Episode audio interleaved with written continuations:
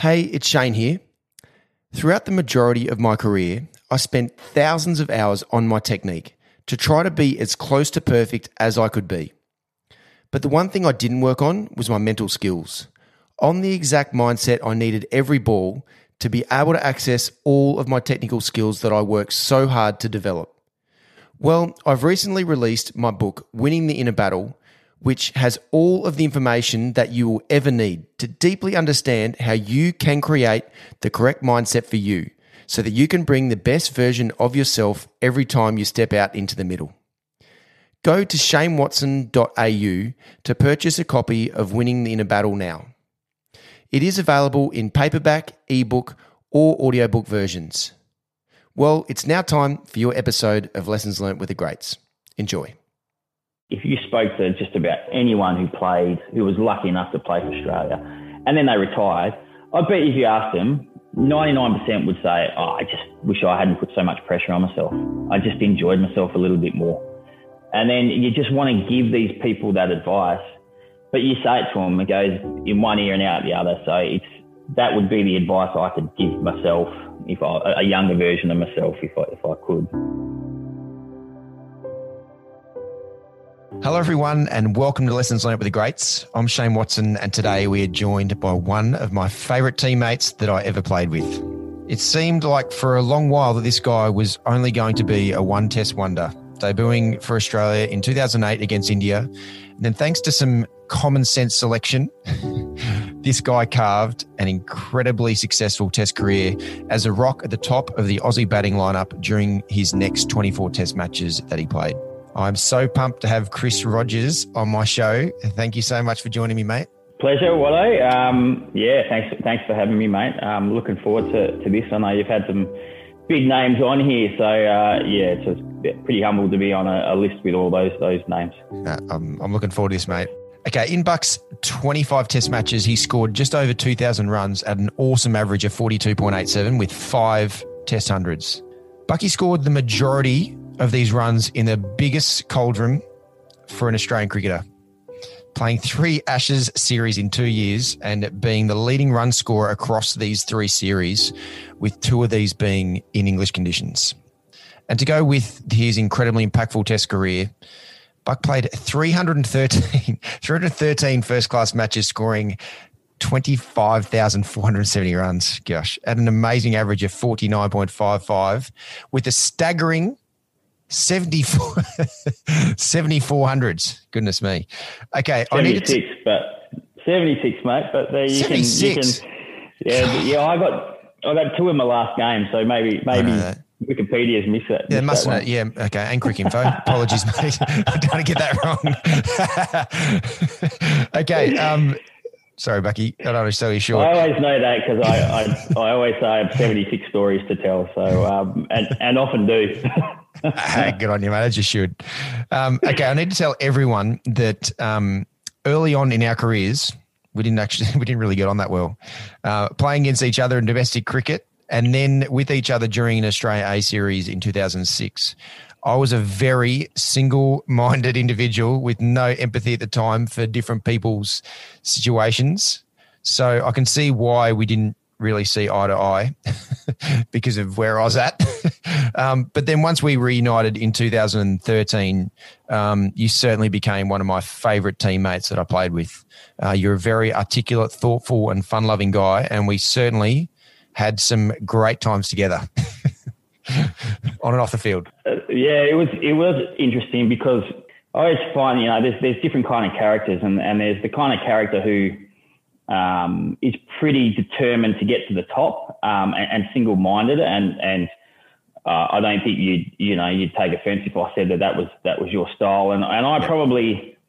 I know. I wasn't particularly a talented young player, and you know, always looked at the players above me and thought oh, I'd never be as good as them, kind of thing. So, I never really had a lot of expectation around that, and um, probably some of my behaviours um, reflected that. I, I, probably enjoyed myself a little bit too much, and it, and it kind of therefore you're you're you know we we um, didn't quite get on or see eye to eye. I reckon that was probably where it stemmed a little bit around. But I, I just I'll tell you a story. I don't know if you know this story, but um, when I kind of got back into the to the side, um, there was a bit of a perception that you were quite hard to get to know, and um, I, would kind of, you know, I, I, hadn't really never known you that well, and then we were actually playing in a game at, at uh, out at Worcestershire, and it was a, it was a warm up game before the first test, mm. and um, you were absolutely braining them. You were you were you were scoring that over a, a run of ball, and you kept kind of smacking them through cover point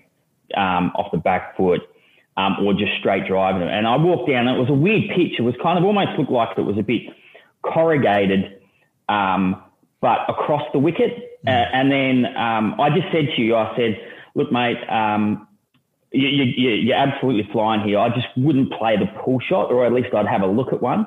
And you kind of looked at me and almost to say, what the hell, you know, what the hell are you talking to me about that for? You go back to your end and I'll go back to mine kind of thing.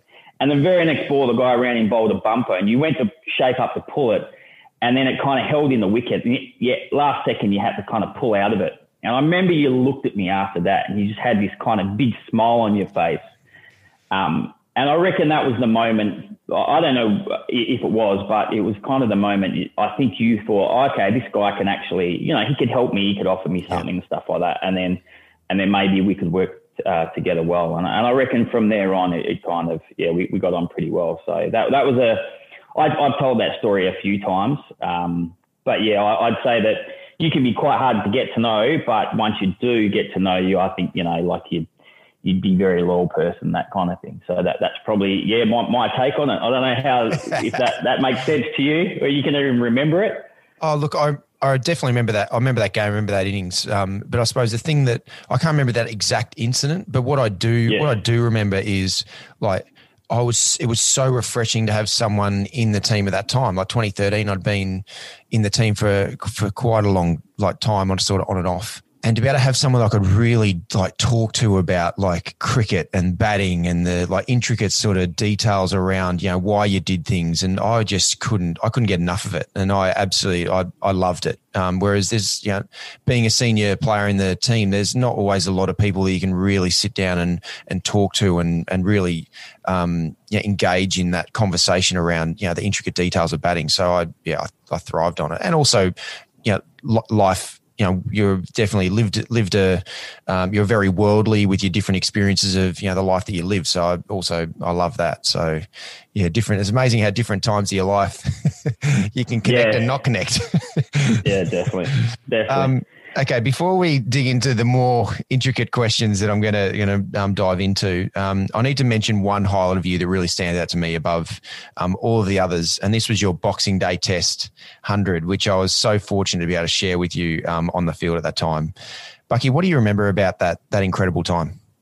Um, uh, various things. I think um, after the third test, I kind of thought I was still a little bit in, under pressure. Um, but then we were going to the MCG, and I was, I was, um, I, was I, got 50 in the last innings uh, in Perth, I think, um, in the test before. And then we went there, and then I remember we were going to win the toss and bat, and I went up to you and I said, mate, I think you need to tell Clarke um, that we should bowl. This pitch only gets better because I, you know, I, I, played for Victoria, and and you said, mate, go and tell him yourself. so I went up. I wouldn't have said that. I went, yeah, I went up.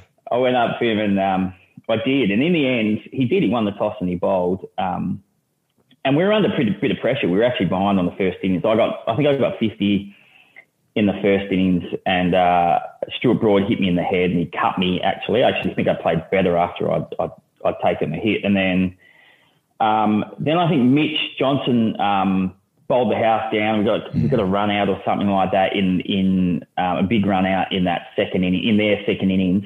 Um, and then we had a pretty good chase, and the pitch had flattened out. It was it was beautiful. Um, and it was one of those days that it just it just went my way. I nicked I think I nicked one that was dropped at first slip. The kind of keeper went to go for it and pulled out last second and and things like that. And um, we got off to a pretty decent start. I think Davey and I. Um, and then yeah, and then you came in, um, and it was beautiful to bat on, and we just mm. we just kind of grinded them them down. Really, that that was probably. Some people love to go out and smack them, and you know others really just like to grind them down, and you know, um, and, and kind of uh, bat him into the into the dirt kind of thing, and and so that was a it was an enjoyable day. And then um, I didn't quite make it to the end, but in some respects, I got out just before the end. In some respects, that was good because I got to walk off to like a standing ovation, mm. that that kind of thing. But um, yeah, to get a to get a hundred on your home ground um, was was pretty special, and and yeah, a boxing a boxing day, and also that was the that was the first day of the test was um, ninety two thousand people. Mm. So that was that was an incredible that was the world record I think at, at the time um, for for people. I think it was um, uh, for a crowd, and that was that was incredible. Yeah. Yeah, it was a special time, wasn't it, to be to be in the Australian team with the whole? It seemed, it definitely seemed like the whole nation behind us for sure. Yeah, yeah, absolutely. I mean, that, that was the other thing. We'd, we'd won the series in in Perth, um, and we were just on such a high because we'd we'd had some pretty tough times in England leading up to it, and and you guys had had even tougher times in India leading up to that. Um, so yeah, it was absolutely incredible, and and to play that whole series with the same eleven blokes, that's um, that was uh, another thing that was exceptionally special. Yeah, for sure. Um, Bucky, you had so many very special highlights during your career. Um, is there one that stands out to you the most above all the others? Um, I think I, think actually Rhino bowling us to a, a victory um, in South Africa. I, I, think that that was one of the one of the great highlights, and and also because I think I know Rhino's one of your good mates, and he's one of my good mates as well, and he's, he's you know he's a world class human being, and then to, for him to do it like on on one knee um, was was pretty special. So that that was incredible. Winning winning that series in uh, in Australia five 0 that that was amazing. From a personal point of view, um, probably the the first century. The the um, actually you and I put on we must have put on 140, 130 or something mm-hmm. like that. Um, and actually, I, if you can remember, I couldn't. You you got 64, something like yeah. that, and yeah. I couldn't and I couldn't get off strike um, um, for about 40 minutes. I was on 96 for a Graeme Swann just wouldn't bowl me a bad ball, and I was panicking. And in the end, you got out while I was on. I was on 96. You got caught down leg side, and yeah. I, I kind of wondered if because I just I just hit a brick wall, I couldn't ch- couldn't um, change the strike or anything. But but anyway, then I then I kind of panicked and I hit a, a blind sweep almost.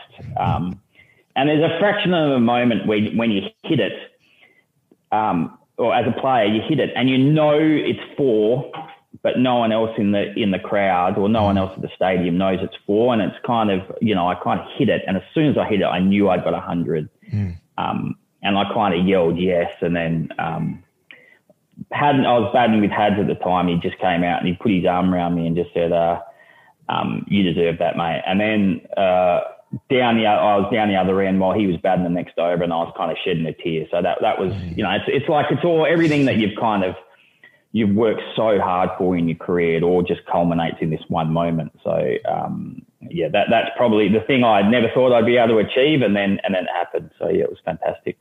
Yeah, good on you, mate. It's bloody well deserved. Okay, now for anyone who doesn't know, and they will now, uh, Buck is an absolute student on the art of batting, um, which is why um, we here in Australia are so lucky to have him coaching our next generation of batsmen with his immense knowledge. So I really can't wait to be able to dig into the next, this next part. From a batting perspective, uh, was there one technical component that really stands out to you that you developed? So from that moment on, you knew if you brought that every time you batted, you're a great chance having a great day. There, well, there's a couple of things, but you know, one's technical and one's mental. So yeah, start with the technical one. Yeah, well, well the, the, technical one was actually from a, from Lance Klusener of all people. You know, very different players. Mm. Um, but I played with him at Northamptonshire, and he had a bit of a weird stance. He had a wide, wide feet kind of thing and stuff that. Left-handed batsman. Um, and I kind of just watched him about, and I just asked him a couple of questions, and he, he said something to me that always resonated with me. He said, "He said, what position do you want to be in when you hit the ball?" And, and, and I should preface that by saying, like, where does the bowler, what length does the bowler hit the most in red ball cricket? You know, it's a good length trying to hit top of off kind of thing. He said, so mm. what position do you want to be in? and I kind of said, oh, I probably like this position, you know, and I got into that kind of position. He said, well, why don't you work backwards from there? Why don't you see what kind of position you can start with to get to that position most efficiently? Hmm. so that concept concept of working backwards was was really interesting for me, and then and then that kind of um, probably was a reason I stood the way I did. You know, like that was um, that that was yeah one of the reasons. So that was fun. And, and the other thing is um, is just from a mental point of view. It's it's something that takes so long, but it's just kind of perfecting your your mental routine. When I ask guys about their like you know their even what they do post what their post ball routine is, they just tell me their pre ball routine. So it's like how to use the time in between balls to kind of review, um, switch off, and then and then um, prepare. So it, it, was it's a little bit about how to use that time, but also um, how can you be consistent with it, that kind of thing. So um, it takes a, it takes time um, and even that's a skill in itself. But kind of once I got to a, a point, I was pretty happy with my mental routine. Um, then, then you know, I was I was pretty consistent with the way I played because I was consistent with the way I, I think.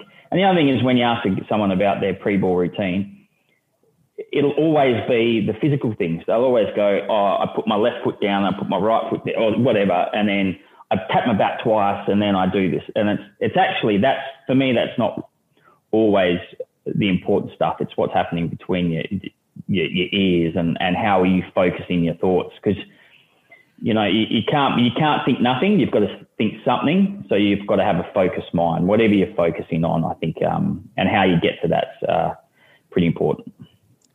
Yes, it is. Uh, okay, I've got it. I've got a number of questions that pop up um, straight away. um, with that, okay, I'll, I'll, start. I'll start just with the um, with the technical component to start with. Um, yeah. So once you sort of work backwards from that position that you wanted to was the best position for you to get into, knowing where the bowls were going to bowl to you. Um, talk me through how then you work back. Like, what were the couple of lot of sequences in your setup to make sure that in your stance and with you know how you um, held your bat um, and the timing of sort of like your movements as a ball was about to be bowled. What would can you talk me just through the sequence of those movements to then know that you're going to get yourself into that position that you're wanting, you know, as, as the ball's coming through the top of the stumps? It's a really interesting one because, uh, like, when we could we could speak sit here and speak all day about this, Watto, and no doubt I'll confuse some people the way I with my language, but it is my language and it's what makes um, sense to me. But mm. one of the things I came to terms with that was that I was more of a front foot player than a back foot player as well. Uh, and I think you as a batsman, you've got to work out, you know, what, where do you score most of your runs? You know, some people will score most of their runs off the back foot, so they would never have stood like I did, for hmm. instance. But that was why I stood the way I did because I like to score off the front foot.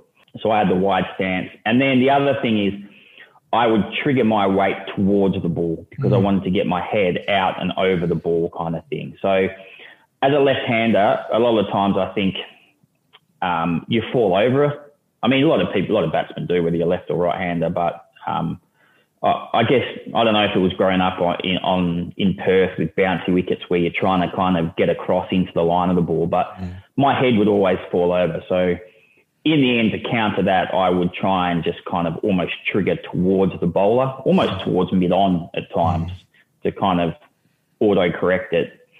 Um, and therefore, I would I would um, trigger forward. But you know, like not many people trigger forward. Mm. Most people kind of trigger back and across or mm. or whatever. Um, so that was probably me. I was I was trying to work as much in straight lines as possible as well. So as a as an opening batsman, the ball is going to swing. Um, you want your bat coming down straight. If your bat's not coming down straight, if it's kind of cutting across the ball, which you see a lot of um, batsmen do, then um, then you've got a really small um, uh, impact zone because your bat's kind of come across the line. The line, if that if that makes does that make sense? Yeah, it certainly does. Yeah, your contact point. Yeah, so yeah. if you're slightly inside the line or inside out, then your contact point has to be like perfect every ball. Perfect. Yeah. Yeah. yeah exactly. So so um, so yeah, so so I, it was probably I was trying to work on st- as straight lines as possible. So um, I didn't really want my weight going across the crease. I just mm-hmm. wanted to go um, straight. And and sometimes it might have looked like it was going across, but it kind of felt pretty straight, which was fine. That that kind of thing. But yeah, the back coming down straight was probably um, one of the most important aspects because when you're playing swing, um, you, you've got to be able to you know, whether you hit the ball kind of um, in line with your back back leg or out in front of yourself, you want to give yourself the best chance to to be able to um, to hit the ball. So if you, your bat's coming down straight, that that gives you that chance. So um, and that doesn't always happen. So yeah, so so little things like that, head going forward, um, and then back coming down straight. They, they, were kind of my my basics, my fundamentals, mm-hmm. uh, and then you kind of you branch out from there. I, I guess from a, a, a, tempo point of view as well, uh, the, one of the best bits of advice I got was from um, Greg Shipperd. Mm. And he just talked about batting in gears, batting in first, second, or third gear. First, where you, you, are defending and the ball kind of, you know, drops at your feet or whatever. Second gear, where you're trying to hit ones and twos, just beat the infield. And then third gear, hit fours and sixes. And I'll never forget um, coaching uh, an under 17 team in um, CA11 in the under 19 championships. Um, and mate, they were just going out and, and, trying to slog every ball. And I did a couple of labs with, with the guys and I said, like, when the ball was running in, what are you thinking? And, they, and, and a couple of them said, oh, I'm trying to hit a four or six. I went, oh, wow. And then, then I said, so what happens if it's a good ball? And I said, then I defend. And I said, so your third thought is to try and hit it for one or two. So, so that never made sense to me. Like I think um, you, for me, it was always I'm trying to hit ones and twos, and if it's a real bad ball, I'd kind of you know follow through and hit it for four. If it was a good ball, then I could just pull back a little bit and mm. defend, kind of thing. So I was I was in that middle zone. About that was where my intent was. So um, yeah, just a, another thing. So I, I might have gone off your, your technical question a little bit there, but um, I think it's all related. No, it certainly is. Um, just one thing. So one of the critical things in batting is certainly, and you, you made that point very clear around how important your head position is going towards the bowler. As soon as you yeah. start to commit across the line a little bit, then that's when bowlers can can expose can expose you by falling over, and that's one thing. Is just it's a fundamental whether you you take a like your pre-movement is to take a step forward like yours was because that was a position you wanted to get into whether it's back and across or whatever your pre-movement is it's making sure that your head is not committed to the offside as the ball's bowled so that what you said there by even like feeling like you're auto correcting by going to mid on like your movement yeah. and your head going to mid on uh, meant that you certainly you weren't having your weight across the crease. So that was one point. The other one, just you talk about the straight bat, your bat coming through straight. How did you? What were the little things that you did to make sure that your bat was coming down straight? Because it's not as easy as it sounds. No, there, there's probably some internal cues I use, like some some little things that I would think about. But I guess one of the, the best ways to, to think about it is because most people slice the ball. So mm.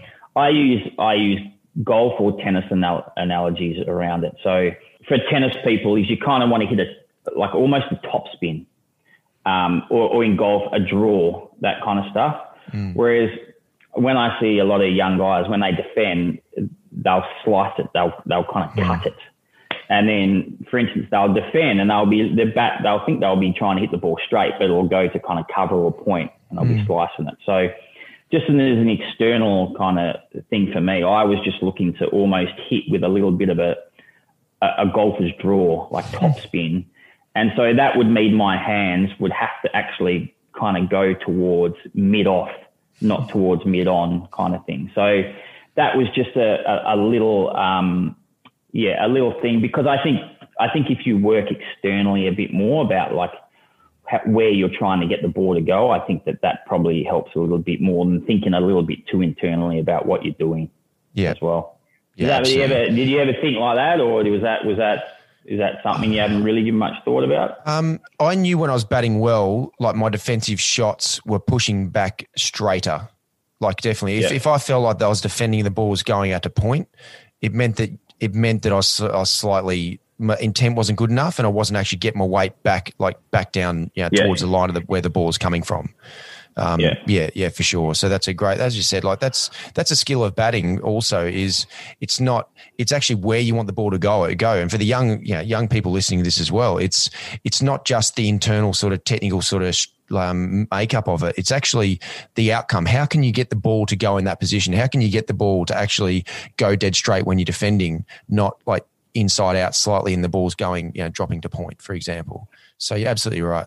There was a, and there's little moments along along your career, I think that that um, make a bit of a difference. But I, will never forget at, at the WACA, I um I was playing Stuart Clark and he he nicked me off for a, a duck over the wicket and I felt it, it swung in, nipped away. It was one of those boards. It felt like, ah, oh, you know, and you walk off, go, mate, too good, you know, that kind of stuff. Yeah. And I went and looked at the footage, and this ball went dead straight.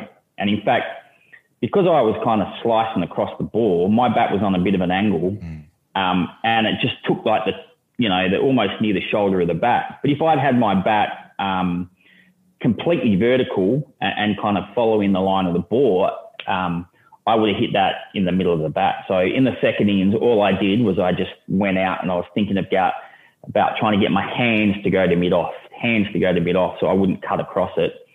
And, and um, it was one of my 76 stories, Watto. So, so there you go. nice adjustment. yeah. So everyone listening to this will realise why I loved chatting to Bucky about batting. Just the intricate sort of like little details that you know people, a lot of people don't talk about. Um, especially just something as simple as just getting your hands to go back down like towards the line of the bowler has such a huge impact on bringing your full face to the ball. So, um, yeah. and there's no secrets. The reason why you're able to play so well in English conditions, which was uh, swinging and seaming with the with a Duke ball, um, you know, under grey skies at times, um, as well as in England. And you were one of the batsmen, probably the the batsman who played in English conditions better than most people, you know, of of my generation. Yeah, I mean, it helped when when I mean I played well, I was one of those guys who never really wanted to have a job either. So it, it was kind of like going to going to um, UK in the off season playing um, club cricket while you still could. Where before it was hard to get a, a, a visa to go over there um, and play cricket. And then I did about ten years of that. And then I started playing county cricket, and I did another ten years of that. So I had this ridiculous, you know, amount of um, learning from playing in England in those conditions that that stood me in in such great stead for you know and and and even you know you watch you watch the young guys coming through and and just because you know it, it's we play a lot of white ball cricket in, in junior cricket um, because we, we, you know, the old two day cricket can be really long for, for juniors. And I mm. understand it. You want them you want the the players batting and bowling as much as they can, stuff like that. But but one of the things I think is sometimes the, the ball just stops doing anything because the white ball doesn't swing, and then as a just you know players just not learning how to play with the ball that's kind of shifting in the air. So um, it's a skill that. I think if you want to develop, you have to just um, find ways to do it. Even playing like mate, who plays with a taped up tennis ball, you know, in the mm. backyard against their brother anymore, that, that kind of stuff. I'm, I'm playing heaps of that. Um, you know, it's great fun and, and you learn some of that, that, even that tracking, you know, mm. and things like that. So, um, but yeah, that, that's probably my take on it. We've just got to find kind of, uh, modern ways to, to be able to teach guys to, to, or help guys to learn how to play the swinging ball. Yeah, yeah, absolutely, and you certainly develop that that skill as very evident to see in those Ashes series that we played. Okay, I'm going to move um, well back, but um, onto the the mental th- um, skills that you talked about, which you talked about r- routine and how important the mental, like your mental and your thought process routine, not your te- like the technical tapping your bat, putting your feet in this position, that sort of thing, which is a routine and timing side of things, but what so, so talk to me through your um, sequence of thoughts as um, yeah in between balls, then in the setup as the ball was about to start to run in, and then as the bowler was about to release a ball. Talk me through your your sequence of thoughts because you're absolutely right.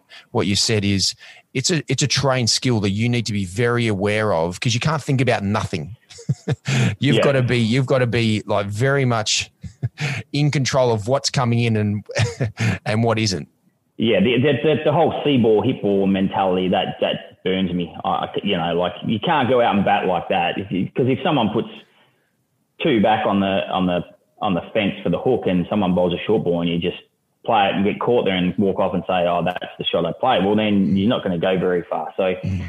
you've got to you've got to have a process that helps you, enables you to to think clearly and and um, uh, tactically as well. So um, yeah, and being consistent around that is probably something because if you're not consistent with your thoughts, you know you, are never going to be consistent with the batting as well. So mm. um, I, I, guess the, the, the one thing that always used to be with me when I was younger was you know you, the, the, whole premeditation, and and it's the same with everyone, right? Someone's running in the bowl, and and all of a sudden, like your mind starts thinking, oh square legs up, I'm going to whack this over square leg. And before you know it, it's a good length ball swinging away outside off stump and you hit it straight up the chimney. And, and so, and then you walk off and you're kicking yourself thinking, why did I think that? And then it, then it kind of, as you, you get older, you realize you just got to control your thinking. Um, and that's the most important thing. So, so for me, it was, it was a case of how do I focus my mind, and I think there's got to be a process to that. So it, it's it's from going to having a lot of thoughts in your mind. Like we stand there, um, you know, naturally you're going to be looking around, going, "Where's the field? What's the bowler doing?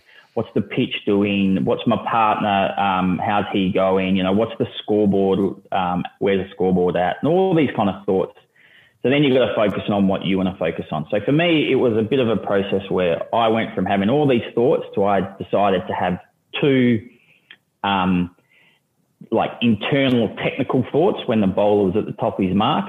And usually that would just be about, I would say, feet and head, feet and head. And I'd say that over and over for a couple of times while he's at top.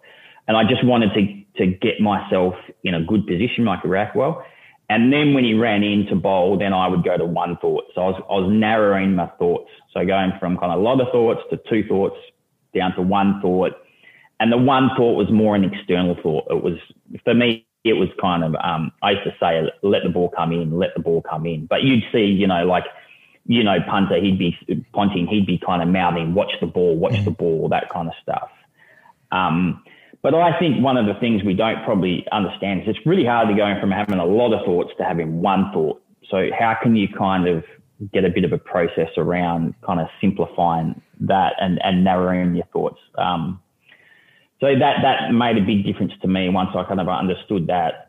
And, and you know, even some of the, the wording I would use would change over the years because it's pretty hard to keep it, you know, the same thing over and over and over again. But it would be a similar concept that kind of stuff. But it yeah. was definitely about how do I get myself to focus on what I'm trying to do, as opposed to um, uh, kind of uh, how do I say this? Um, just just kind of standing there and and hoping it was going to happen, mm-hmm. kind of thing, or hoping that if I tap my bat three times um, and then look up, everything was going to be okay that kind of stuff. So yeah. that was that was my process. Yeah. When did you realize that that was a process that worked? Because there would have been there would have had to have been a moment or a couple of moments where you're like, uh, yeah, okay, I'm, this is going to work for me, and I need it to work. Um, I think you experiment with it. That, that's mm. the other thing. You, you, experiment with a lot of these things, and, and you see what works, what doesn't. Even even things like how do you prepare in the morning or the night mm. before? Just just try various things, and then and then um, see what happens. But you know, like it's it's. I mean, that's that was my pre-ball routine. Then, I, what I what I kind of when I got into coaching, and then I would watch players who didn't know how to switch off either. Mm. So, well, I didn't I didn't know this, but I had a post-ball routine a very, very good post ball routine. I didn't, I just kind of, so back to your question, it just kind of evolved that, okay. that, that, kind of thing. I would, I didn't like getting sledged. you know, like when we were facing Jimmy Anderson and he's sledging you badly because he did. he just didn't stop talking every ball. and then, um, so what I would do, I would turn my back on on you know the bowler, and I would take about four or five steps, and I basically got to a spot. And by the time I got to that spot, I reviewed what happened, and I got to that spot. Then I would switch off. I'd like look over, look at a you know a tree or the crowd or just something, and just kind of switch off. And then the bowler would be nearing the top of his mark, and I'd be okay. I'm all right. I'm ready to go back into my pre-ball routine, kind of thing. So you go, and then you play the ball, and then you go through that that mm. that kind of circle again. So um, that that I didn't even know I was doing that, and and it was then you kind of you get into coaching, and you hear, you know, people talk about it um, when you do, you know, you're learning it in courses or whatever, and you go, yeah, I did that. I just didn't realize I was doing it. So some of some of this stuff is is um, it just evolves like trying to work out what works for you, I think. Mm. And then, yeah, just, um, just chipping away and, and be prepared to kind of, um, try a few things. I think be, be prepared to make a few mistakes because you, you, you're going to make a few mistakes as well. I'll just go on, on that. I'll never forget a, um, well, Josh Philippe was with, with us in, um, so when I was coaching for Cricket Australia and we had him at the, um, the old academy mm. and we were, we were um, about to kind of play warm up games against some of the state teams who were up in Queensland um, before the one day tournament. And, and he just said to me, he said, mate, I reckon if I get 100 here, I'll get in the WA side. I said, okay, well, how are you going to do it? He said, I'll probably be pretty aggressive in the first kind of 10 overs. Then I'll just, when the spinners come in, I'll just knock them around and, you know, like, and bat. I was like, pretty good. That's, that's no worries. Hmm. And he got to about, after the 10 overs of every innings, he was about 40 and he was flying.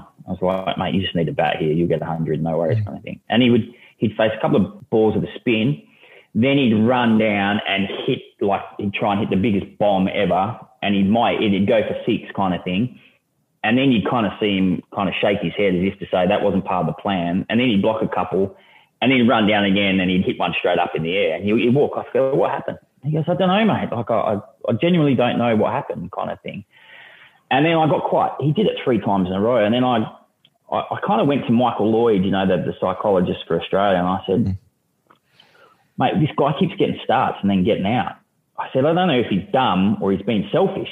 Mm. And in the end, he said, maybe he's neither. And I said, what do you mean? He said, well, think about your, your brain's like a, like a water tank, you know, and when you go out to bat, the water's full because um, you're prepared well, you've eaten well, all that stuff. And then just as you go to bat, it's like someone opens the tap and the water gushes out and the, the water level's coming down. And if you don't find ways to kind of turn that tap down or turn it off or even put water back in, then that tap's going to run out, the water's going to run out and, you know, you're going to make a mistake.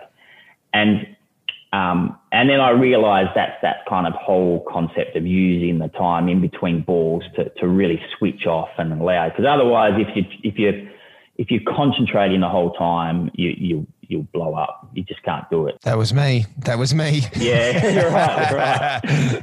Yeah. So yeah. so that so just being able to use like and being able to control your tempo and relax between mm. balls and stuff like that and, and not worry too much. That's that's part of batting as well yeah, it's very it's very powerful that you were able to um, really develop that that te- technique of one the pre ball mental routine, but also the post ball because as you said there so real so beautifully well is around like your your brain is a muscle and it's only got a certain yeah. amount of energy every day.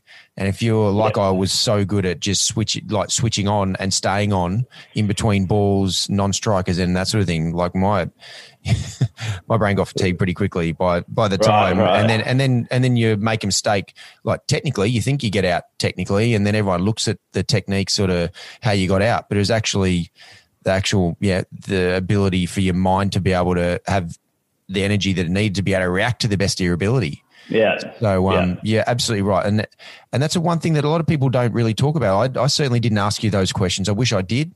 I certainly didn't ask you those questions around what was your the mental skills side of things. We always talked about the technical side of batting, but not really. I didn't yeah. ask those questions, and they are as as important as the technical side of things. The mental skills, if you haven't got those and the routine to really understand how to um, get out of your own way, so then you can access all your talent and your skill and your technical skill, yeah.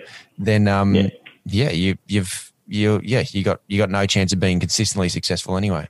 Yeah, I mean, and uh, mate, I was a, I was a bit the same. I, I kind of thought most things came back to your technical um, stuff, you know, and even mm.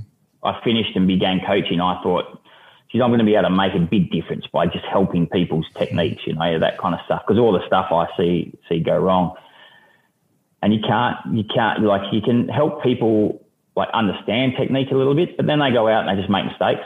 They just continue to make mistakes because they, they can't control what's between the ears well enough, and and that's that's probably the bigger challenge. So probably some of the that yeah, just understanding for me is is yeah, you can you can work on technique, but if you don't work on the, the mental side, then it's a bit pointless too.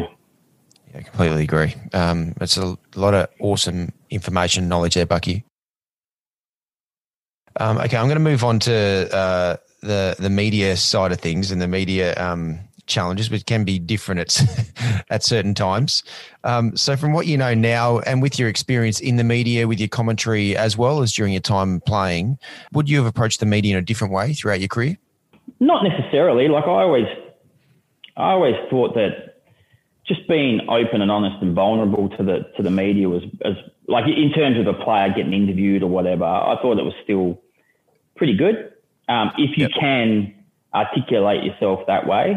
Um, you, you, know, because I, uh, yeah, so that would be my my, my take. Um, in terms of, I wasn't really exposed to the, you know, the social media side of things until very late, and then yeah, it was very confronting. I, I remember coming to you from advice when my childhood legends um, basically sprayed me you know, in the media. Um, and uh, it was, it was, it was, it was confronting. Um, and you actually got me to get in touch with him, so that that was that was interesting, um, and it helped. But then, since kind of doing some work in the in the media and working with some other really good people in the media, the, the probably the one thing that stand, stood out was just not to pay attention to all the, the noise on social media because that they're the 1% of people that you just don't really worry about. But like the, the 99% of people who, you know, you, you do worry about, they don't really comment on social media because, you know, they just, they're not, or at least they're not um, inclined to be abusive on, on social mm. media. It's just that 1% that you just don't worry about. So it's easier said than done though. That, that's, you know, like, I don't need to tell you. I think that you know you probably copped um, um, a lot more than your fair share, and and it and it can be confronting. You know, you, even Mitch Johnson and the amount he copped um, when we were in England, and it wasn't just on social media. It was you know in the street and the crowds and things like that. It was it's, it's pretty tough, but you've got to be pre- pretty thick skinned uh, around that and just understand that cricket's just a game. It'll be okay. It'll continue long after we've gone. Um, but just in, enjoy it while you can. Try not to make too many mistakes. Um, but uh, but yeah, enjoy it. I think that sometimes you can get caught up in the bubble and you think the cricket's a bit more important than it actually is. Um, and so when people abuse you, it, it actually cuts really deep. But you know, a lot of it, it it won't last um, and you just got to be a bit philosophical about it. Yeah, and, and in regards to the social media side of things, like what what are you, um, what advice do you give to you know the young cricketers that you are, are, coaching now around how to manage that as well as they possibly can, knowing that there are yeah a few one or a few percent that are the ones who are happy to have a very strong voice, but um, but yeah, the best way to be able to navigate through it because it's part of you know, this this generation right now. Yeah, I mean, in the under 19 World Cup, we had a bit of an incident around it. Um, and probably what stood out was a little bit of the naivety around it. Like guys thinking that, um, you know, that if they posted something, that there'd only be a few people who'd kind of take notice. Mm. And actually, there's there's a lot of people, and uh, and there's then there's the kind of group of people who are ready to take you down as well. As well. So um, just probably being aware that you should be a little bit strategic around that. I I, I kind of look look at um, Peter Siddle's social media. I think it's pretty good. Like I, I think he's he's quite thoughtful around it, and it's not all about him. It's not me, me, me as well. That's the other mm. thing. It's there's there's a bit of care for other people and, and some good values around that, that kind of stuff.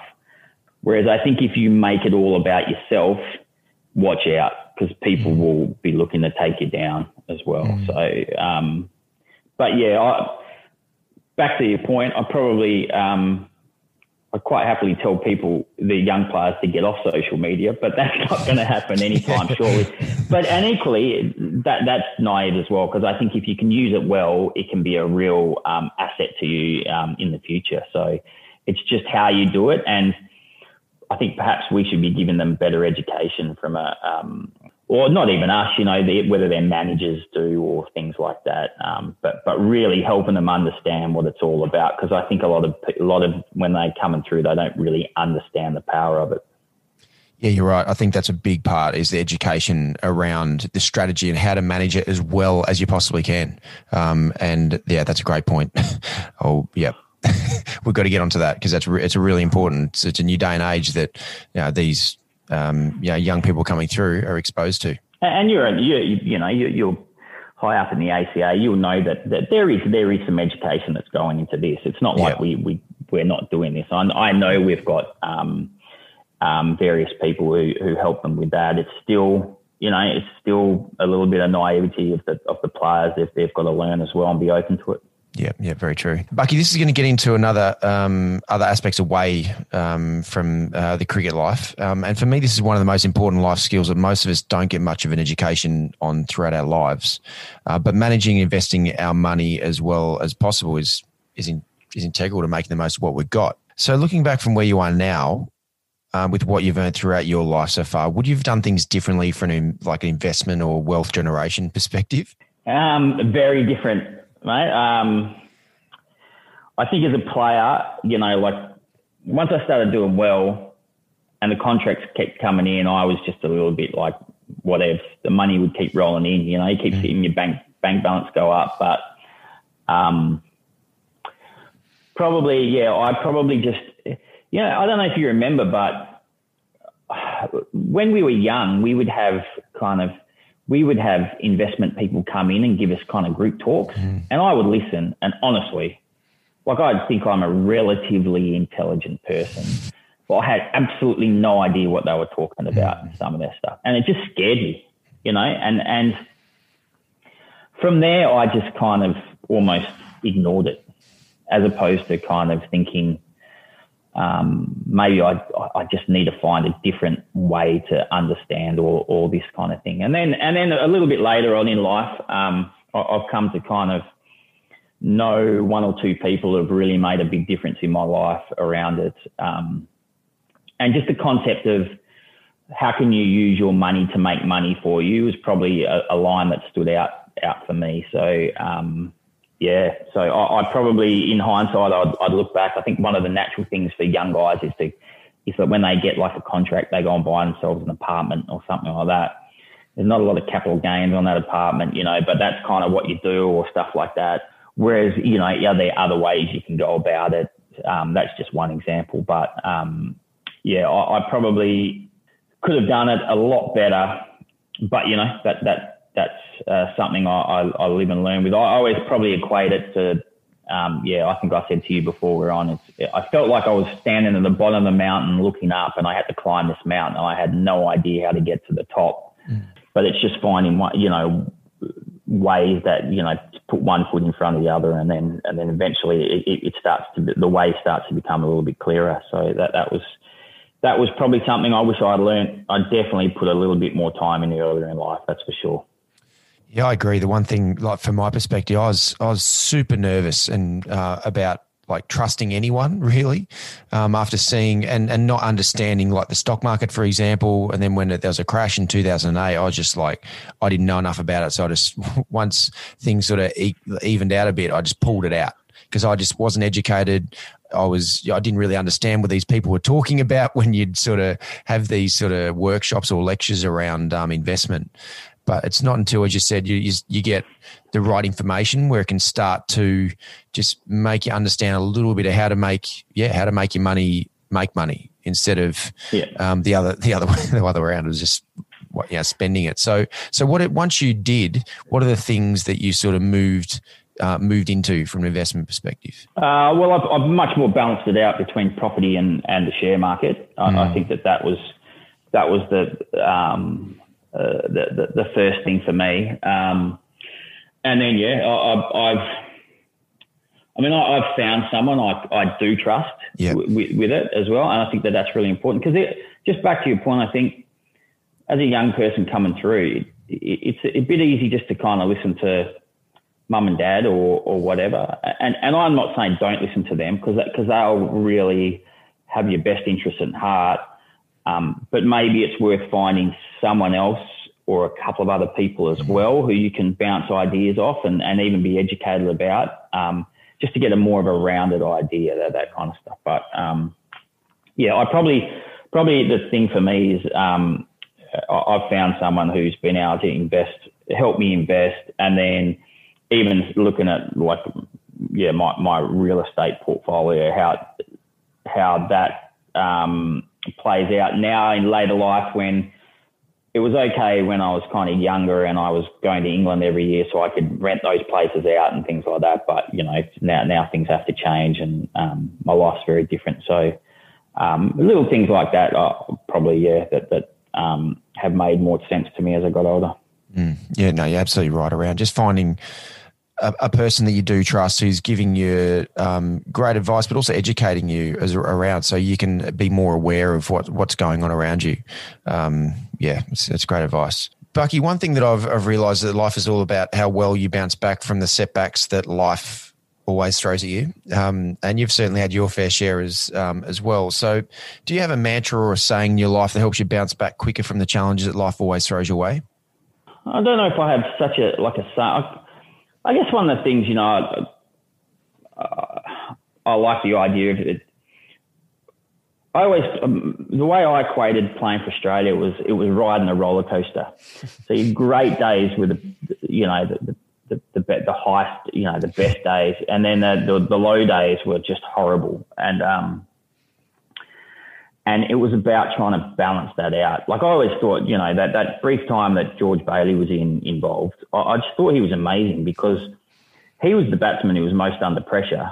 And he, he would turn up, big smile on his face, like he was just having the greatest time in the world. He wasn't, he wasn't getting that many runs. And I just remember saying to him, like, mate, like, how do you do it? And he just said, he said, mate, he said, when I wake up in the morning until the time I, like, uh, I, I go to sleep, I don't change as a person. If I get a duck or a hundred, I'm still exactly the same person.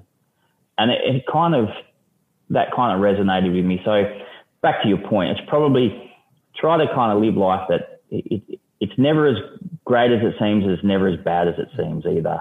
Yeah. And just kind of, you know, work through the middle. That doesn't mean you don't enjoy yourself. I mean, you, you, you know, I'm the first one to go and enjoy myself as much as I can, but, yeah. but, um, but yeah, just trying to kind of um, find ways not to ride the roller coaster so hard. I think that that was probably um, probably would would help me at times.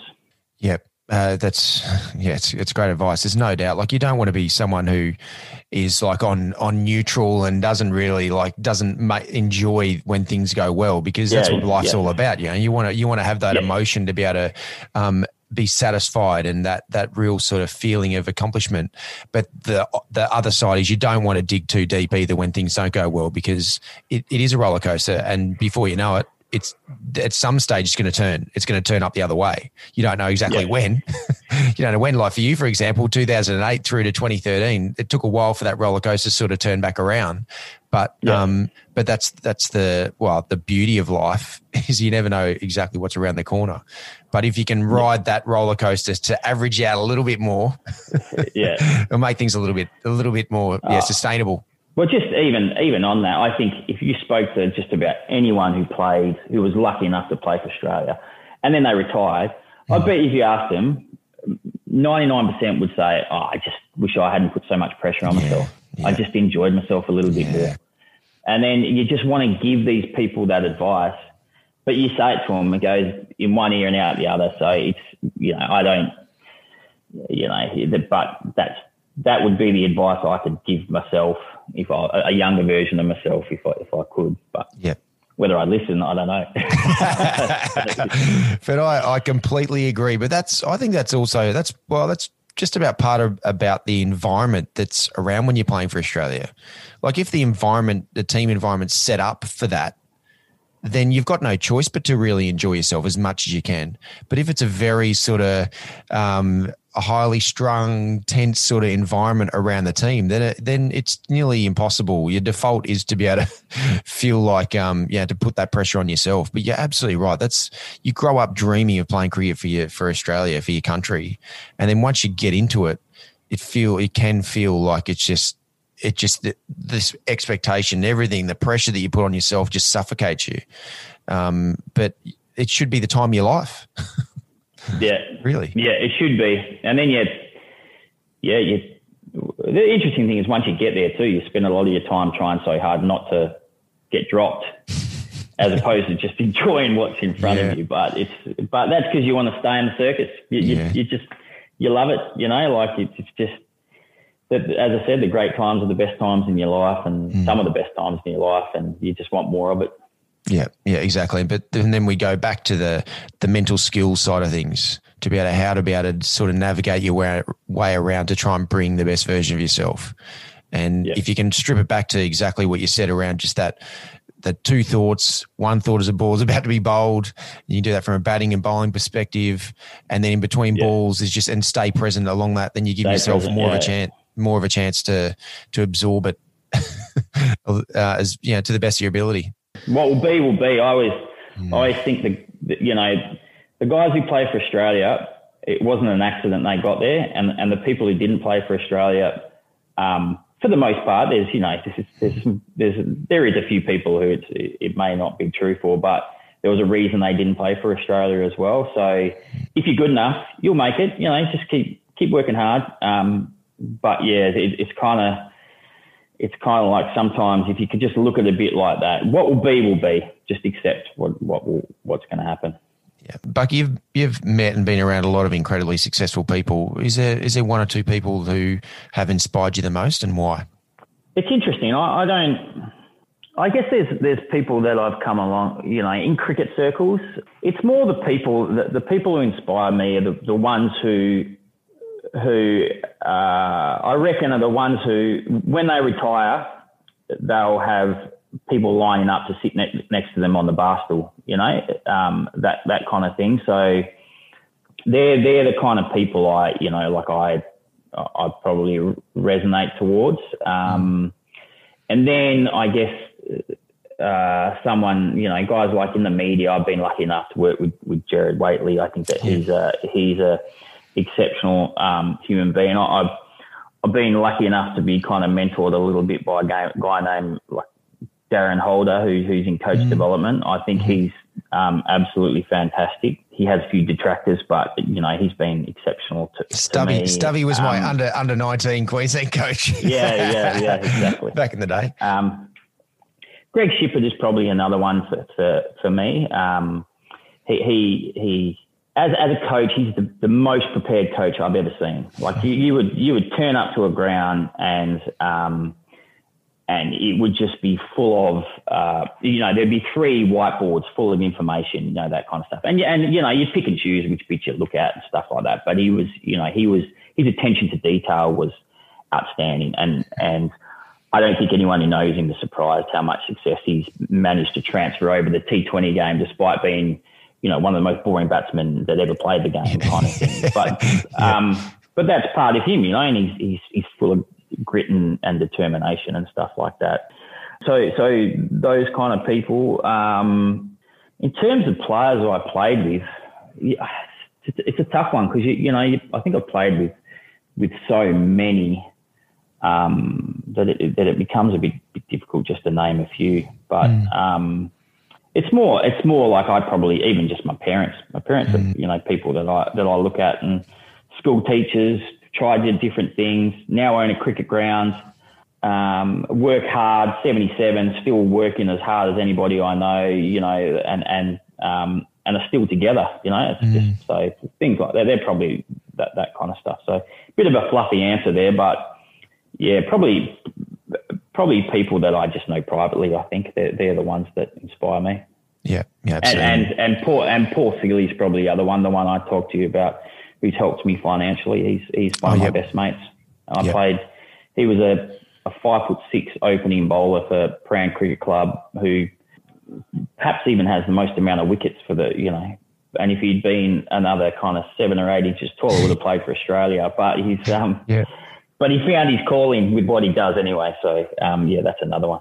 Yeah, yeah, amazing. Um, yeah, it's it, it's it's awesome how your parents are the ones who do like that. They do inspire you um, with what they what they do. You know, the sacrifices they made for you. That you know the the like the life that they've sort of lived as well. You know, the generation be, before, like it's it's very different to the life we're sort of experiencing now. But their work work ethic, from yeah, for me with my parents in particular, just their work ethic is just Oh, I, yeah. I mean, I see 65 year old people and, or 60 year old people. I think my, my parents are working twice as hard as them. And you think that that's just incredible, you know, yeah. they, they, so yeah. And, and, you know, some of the best moments when you play is actually, um, um, I know it's a bit like the grade cricketer kind of calls, but I remember that getting the first hundred for, for for Australia, and um, I was meant to go for dinner with with someone in, in England that I'd I'd become quite close for, and I just had to say, "Look, sorry, mate, I'm sharing this moment with my parents," mm. you know, that that kind of thing. And they're the moments that they they, yeah.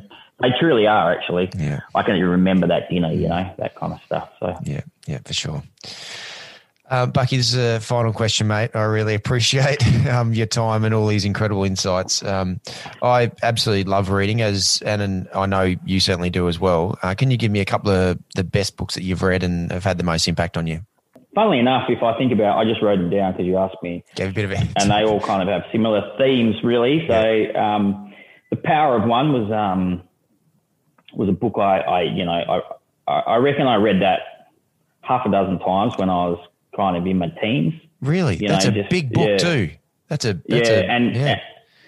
and Tandia, um, which was the follow up. Mm. Oh, look, I, I I probably read I don't know I'd read uh, 20, 30 books a year, so um, it's it's hard to kind of remember all of them, but that was probably the one that always stood out to me. Mm. Um, and it's that you know it's that kind of hero story that you know someone coming from from nowhere to conquer. Um, and then Unbroken, which was a book that you recommended to, yeah. to me, if you remember. Yeah.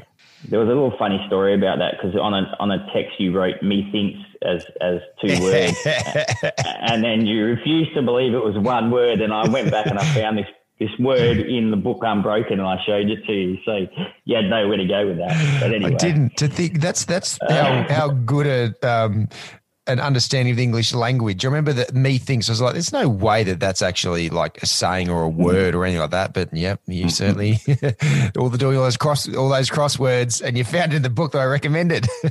what a book Unbroken is! What a story! Far out. Yeah, yeah, yeah. And and and then Grit by Angela Duckworth. Mm. Um, and and you did you, you asked me about a saying too that I I, I knew I was going to say this later on, so I didn't say it, but. There's a, there's a commented that where effort counts twice, and that's probably something that's um, that stood out to me. You know, when I was growing up, playing with all the kind of the golden child players. You know, the the ones who could you know smoke cover drives, pull them for six and stuff like that. But but gee, they didn't score many runs. You know, that kind of stuff. Um, yeah. A lot of talent, but you know, they you know the fact that I like that that comment that effort counts twice. Counts mm. twice. So yeah, yeah, that was probably a, a, another book, but three books that probably all yeah have the the concept of resilience in them. Yeah, yeah, absolutely. It's, gosh, it's it's one thing that I do know, Bucky, is you are probably one of yeah probably the most well read cricketer that I ever played with. So um, mm. for those three books to stand out, then everyone well I've read. Um, I've read one of them, and I'll have to get onto. I know the power of one story, but I need to read it. It's just it's daunting. It's it's big. it's big. it is. It is. It's big, but it's a, it's a, it's an incredible story, and yeah. it is fiction. But you know, it's just it's it's it was you know, especially uh, for me too. I was a little ginger haired, um, bad skinned kid. Used to get picked on a bit, so you know, mm. I kind of like that, that those kind of stories. They resonated with me. I'm sure you picked on me once or twice. oh, oh, yeah, maybe maybe in that phase. Yeah, maybe in that phase when we didn't see eye to eye, but no way. Not not after not after we reunited 2013. No way in the world.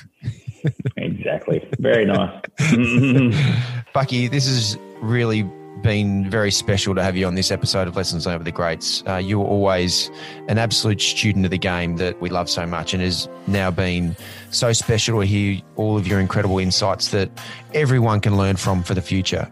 I'm so grateful for you giving me the time to share all of these amazing experiences and insights with us, and we are all that much richer for digging deeper into the mind of one of the greats. Thanks, Bucky. No, pleasure, mate. Just, just I, I kind of touched on it before, but it's funny when it, when you, you you go through your whole career and then you you kind of reflect at the, the end of it, and actually the thing that stands out the most is um, what are the relationships you have with, with people when you look back and and um, yeah, I, am I'm grateful for a, a, lot of those relationships that I was I was able to have. So, and this is another one. Thanks, mate. For more episodes of Lessons Learned with the Greats, head to t20stars.com forward slash podcast. Don't forget to rate, review, and subscribe to the show on Apple Podcasts, Spotify, or wherever you get your podcasts.